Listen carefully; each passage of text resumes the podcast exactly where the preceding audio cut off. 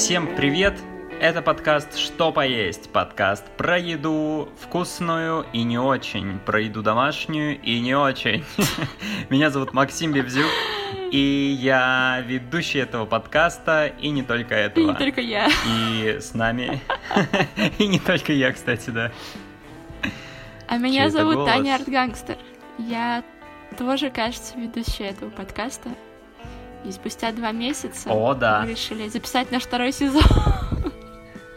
В 1-м сезоне было всего 3 или 4 или 5, или сколько там выпусков. У нас просто долго растущий первый, долго идущий. Сегодня мы поговорим про фастфуд, что в переводе часто значит «быстрая еда». Таня, любишь фастфуд? Тема неоднозначна для меня сейчас, потому что раньше фастфуд был в моей жизни постоянно. А потом начался карантин, но кроме этого я перестала есть мясо, и, в общем-то, все Макдональдсы, KFC, Subway и прочие места, в которых я раньше бывала, они как-то сами исчезли из моей жизни. Я иногда захожу в Макдональдс очень редко за картошкой фри, за пирожком с вишневым вареньем. И иногда я покупаю там креветки, но они такие довольно дорогие, и не сказать, что очень вкусные. Вот. Поэтому фастфуд сейчас соу-соу в моей жизни. Максим, расскажи про себя. Я, кстати, недавно только распробовал шримп-ролл. Шримп-ролл, да. Как он правильно называется? Мне нравится острый соус, но мне кажется, там так мало начинки. Слушай, я его ела... Он какой-то пустой и болтающийся внутри. Я его ела, я помню, это почему-то воспоминание. Мы с моей подругой приехали в Москву на курсе 3-м, наверное. И мы зашли в Макдональдс. Почему-то мы тогда ели только в Макдональдсе. Видимо, мы считали, что это дешевле всего, но это, конечно, было не так.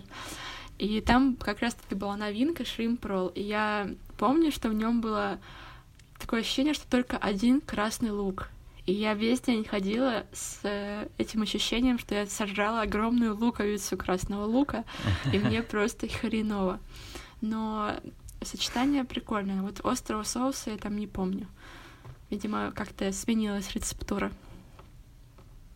Но он такой, типа, йогуртовый и немного пикантный. Вообще, у меня никогда как будто бы не было культа фастфуда в жизни.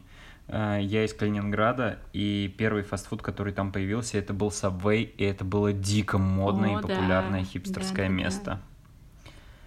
С теми Subway'ями, которые я увидел, переехав в Питер, это вообще не сравнится, потому что здесь, конечно же, какая-то адская помойка, которая у меня ассоциируется с местом, где можно дождаться открытия метро ночью после тусовки на Думской, вот, где за соседним столиком бомжи, обоссанный туалет.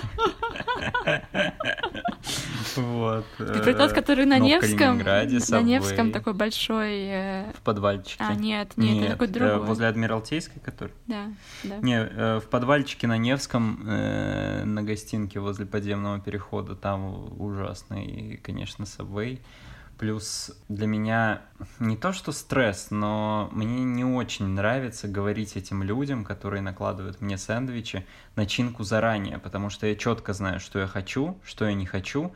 Мне хочется, чтобы они готовили в процессе. Я им говорил, это класть, это не класть. А они почему-то от меня добиваются того, что я заранее туда хочу положить. Меня это вызывает дискомфорт, потому что наверняка они забудут, и все равно придется контролировать их работу. Вот, но в Калининграде у нас был 2-этажный Subway, на 1-м этаже тебе собирали сапы, там было несколько столиков и 2-й большой этаж, и ты сидел, готовился к ЕГЭ, общался с друзьями, выпили чаёк, готовиться к ЕГЭ в Subway, разрывали сэндвичи. Класс. Да. У нас, кстати, тоже из таких тем первый появился Subway, и в нем тоже стояла очередь огромная. А вторым появился Макдональдс. Это, типа, считается самый северный Макдональдс вообще в мире. И там стояла очередь, реально, несколько недель. Просто все туда ходили, и у каждого обязательно была фотка с каким-нибудь бургером, как они его едят. И это было обязательное действие, без фотографий просто нельзя было. И ты приходишь в Макдональдс, и там встречаешь весь, как бы, сок Мурманска, все краски.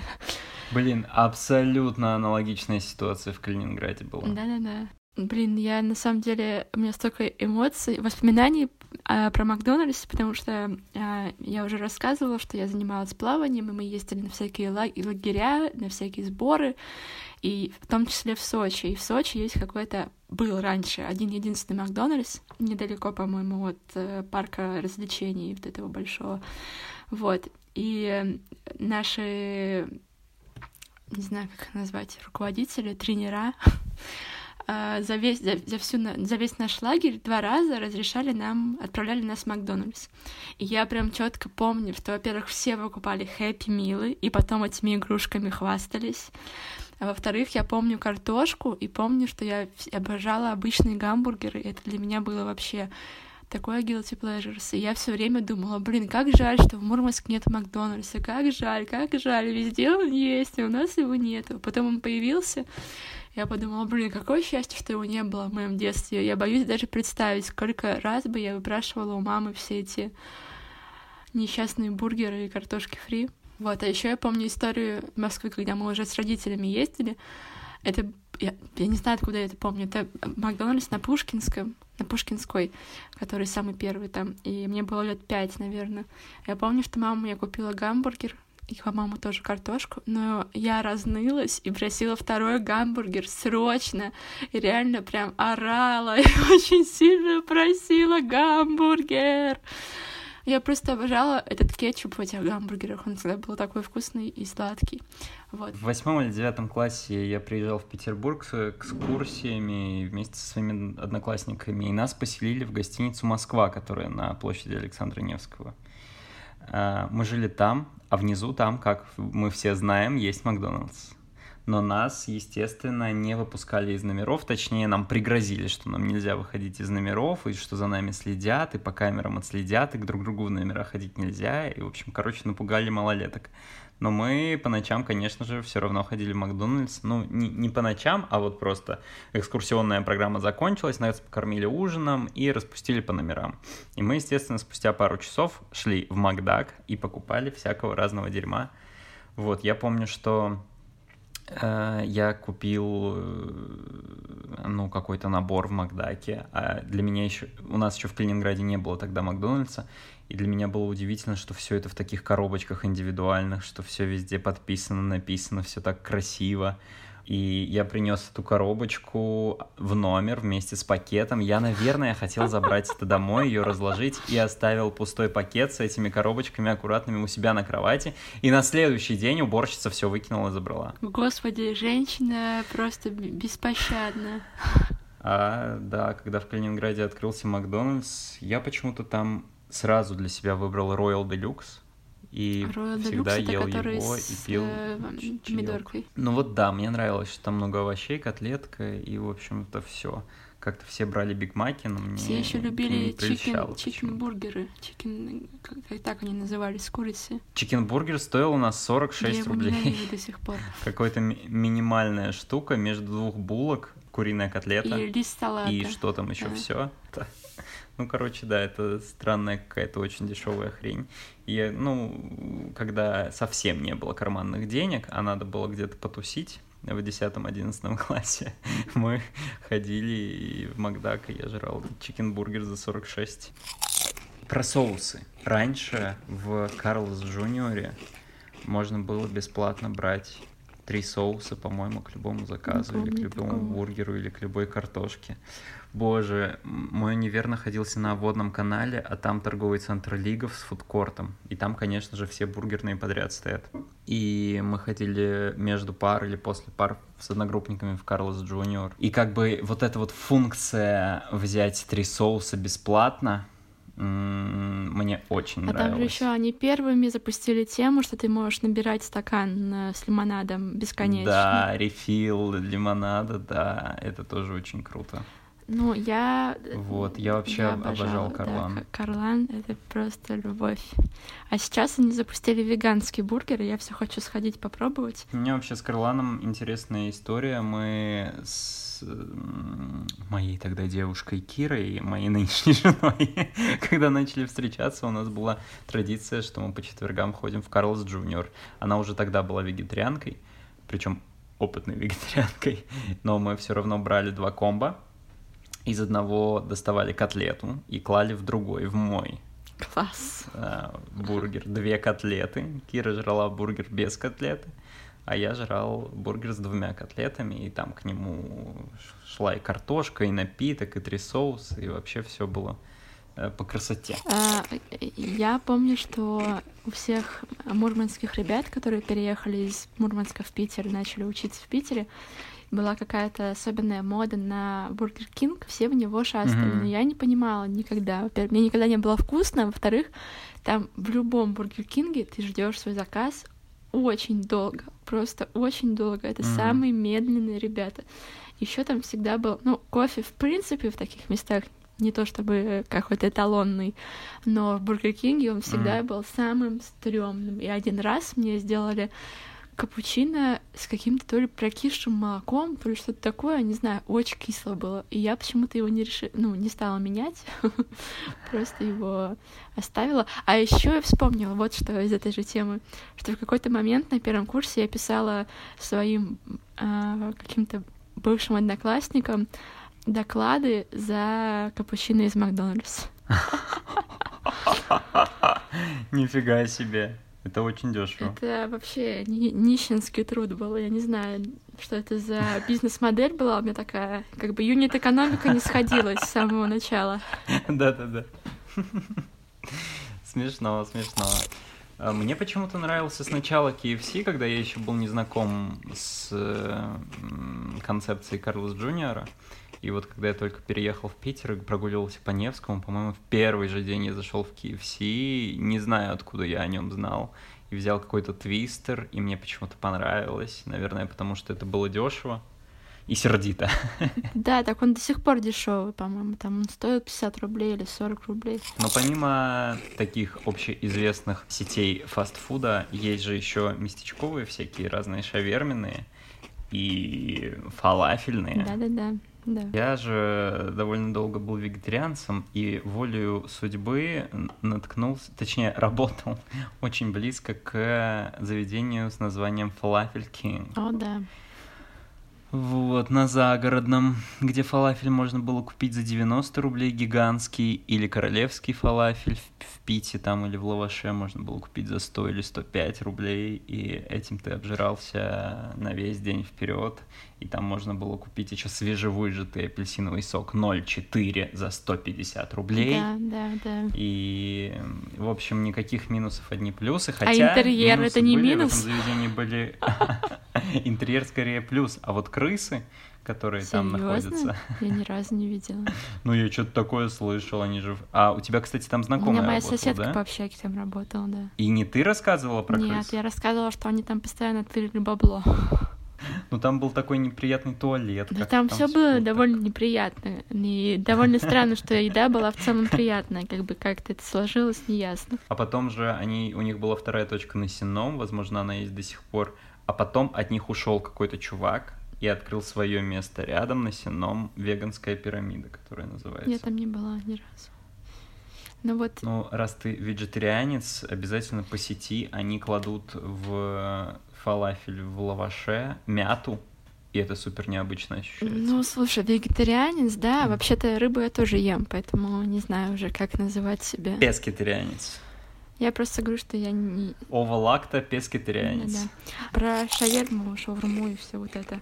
У меня вообще папа просто фанат. Он везде не пройдет мимо никакой шавермачной. Но я как-то всегда довольно...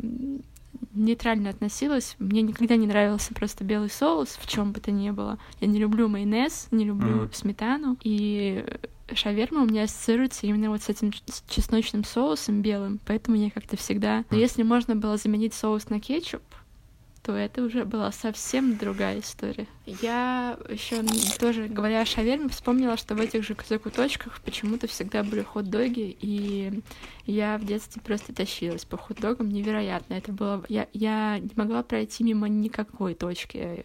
Я везде просто их брала. И я помню, что мы как-то были проездом в каком-то городе, и там тоже это было лето, август, и дохера было этих точек с хот-догами. Мы взяли, мама взяла мне, по-моему, 2. Мы пошли на пляж. А на пляжу дохера пчел. И как бы и там сладкий кетчуп на этом прекрасном хот-доге. И я готовлюсь откусить, и садится на этот мой хот-дог пчела. И я ее не замечаю. И откусываю этот кусочек хот-дога, и она кусает меня в губу. И у меня огромная губа была после этого. Жесть. И у соседа по пляжу была с собой бодяга. Мазь такая. И мне намазали этой бодягой. И это было ужасно. У меня реально была губа на весь все мое лицо. Это было адски неприятно и обидно очень. Вообще-то я ела хот-дог. И я не рассчитывала, что это таким завершится. Так что, да, хот-доги я любила.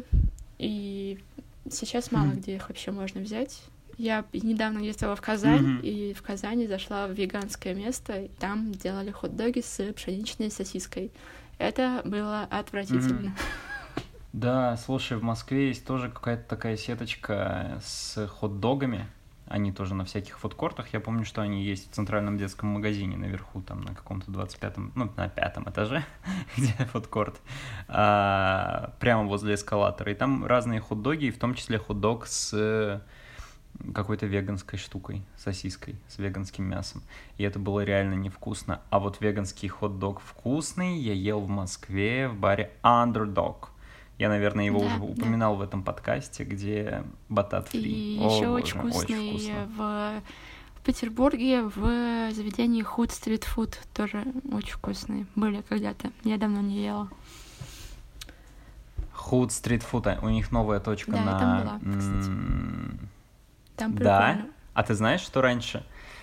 что, там интерьер остался черно-желтый, да? Черно-оранжевый. Нет, там вообще новый интерьер, там очень клево, прикольно, я рекомендую. Там граффити всякие, и мне там понравилось. Мы говорим про Горьковскую. Да, напротив ИТМО, прям в соседний дом. Да. Там раньше было заведение, которое называлось «Крутильня», и там стояла моя эспрессо-машина в аренде у них. Мы заговорили про это. Забрали в конце сентября. Мы начали говорить про это. Я вспомнила, там с рядышком был Кройцберг, его тоже. Как вообще про него забыли? Кройцберг рядом, да. Кройцберг обожаю. Да. Там закрылся точно, да. Другие точки не знаю. Мне очень нравилась лепешка в Кройцберге, вот эта пита или вот какая-то такая хрень, потому что она мне очень напоминала детство, и вся эта рецептура мне напоминала детство. Я уже рассказывал про кафе «Старый пират», где готовили кебабы. И это вот ровно то, что я ел в детстве. Кройцберг обожаю поэтому. Или обожал, не знаю. Вот. Ну вот, говоря о хот-догах и всей этой теме, надо вспомнить пиццу.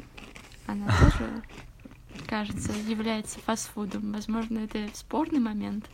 Ага. Но ее тоже быстро готовят, ее тоже быстро все съедают. Наверное, да. Мне очень нравился тот момент, когда в Петербурге появилась пиццерия Маэстрелла, которая готовит типа не пиццу, а пинцу. Вот, там московские ребята. Очень вкусно было. Вот, в Москве они есть. Я была там один раз, мне это не понравилось. Потом они закрылись. Я, кстати, работал в Папе Джонс. Папа Джонс. О, давай расскажи-ка нам секретики. Секретиков.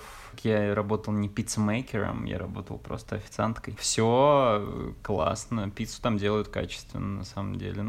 Там качественные ингредиенты. Тесто приходит заранее. Понимаю, его делают где-то централизованно в одном месте, то ли в России, то ли в мире. Потому что оно приходит то ли замороженным, то ли охлажденным. И, видимо, фишка их пиццы именно в том, что тесто одинаковое везде, поэтому его не замешивают на месте. Вот у них прикольная печь, которая выпекает пиццу за 4 минуты. С одной стороны всовываешь пиццу, с другой стороны она на такой платформе выезжает.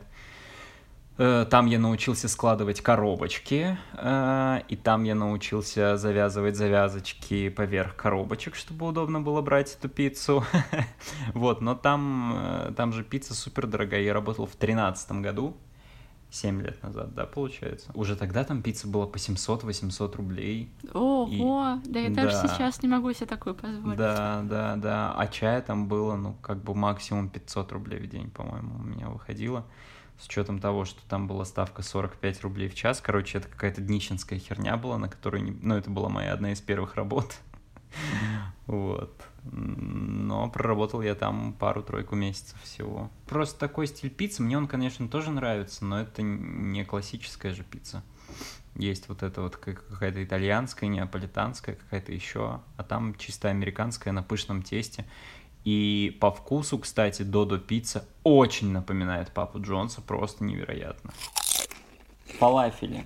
Фалафели. Мне кажется, фалафели стоит тоже обсудить в отдельном выпуске. Я обожаю фалафель в... Бекицере. Нет.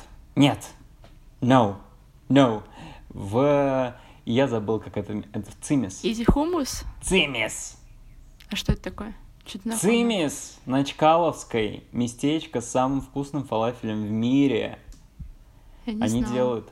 Там не самое дешевое место, мне кажется. Там чуть дороже, чем в Бекицере. Но там невероятно вкусно. И там офигенное обслуживание... Там тебе готовы дать что-то бесплатно, попробовать. Если у них какие-то проработки, то они всем всегда угощают. Там так приятно. Мне, в общем, очень нравится это место. Мне еще нравится фалафель в Бабагануше. Мне кажется, он немного отличается по рецептуре от Бекицера. Я не была там ни разу тоже. А Бекицер мне не так нравится. Хотя, возможно, Бабагануш и Бекицер ничем не отличаются, потому что это одни и те же ребята. Вот, а просто это я обращаю внимание, что это другое. А где еще фалафели? Где еще фалафель можно взять? Изи хумус есть на Севкабеле. Там, да, изи хумус. Ой, фу, мне не нравится. Я против изи хумуса. Там вкусная шакшука. Да, и у них еще есть фалафель с яйцом пашот внутри. Так они позиционируют. Я брал дважды, каждый раз забывал, что это значит. А это значит просто вареное заранее яйцо. Его обкладывают фалафелем, и этот фалафель еще жарят. И зачастую это яйцо, сваренное вкрутую. Как бы это мерзко. Ну это же как шотландское яйцо, которое типа только в мясе обычно обваливается. Возможно, но слово «пашота» не зря туда прибавляют. Хотя, возможно, и не зря. Это слово очень продает, видимо, их блюдо. Потому что все на это покупаются, все любят фалафель, все любят пашоты, а тут все сразу. Но нихера, это невкусно, не ведитесь. Так, Таня, давай вернемся к фастфуду. Фалафель — это гигантская тема для обсуждений, но у нас еще остались незатронутые темы теремка и крошки картошки. И еще тогда уж пирожочки, да? Теремка. Пирожочки, что? А кроме теремка еще чайные ложки и все вот это вот. Короче, русский, российский, советский фастфуд в таком перерождении. Мне, если честно, не нравится. Господи, я вспомнила, еще же есть пельменные. Я вчера была в пельменной. Ладно, давай про блины сначала. Блины не нравятся, теремок дорого. Все. Дорого. Но иногда можно позволить себе блинчик с грибами в сливочном соусе. E-mail называется. Я не хочу тратить столько денег на блины, если честно. В моем понимании это не сходится. Там реально дороже, чем в Макдаке. Сильно. Конечно. Но, а как же сударыня, сударыня? Ну, это же неприятная какая-то штука. Я, кстати, в детстве, на первом курсе любил там Змей Горыныч, потому что он был суперострым. Вот, и все, больше я ничего там не ел.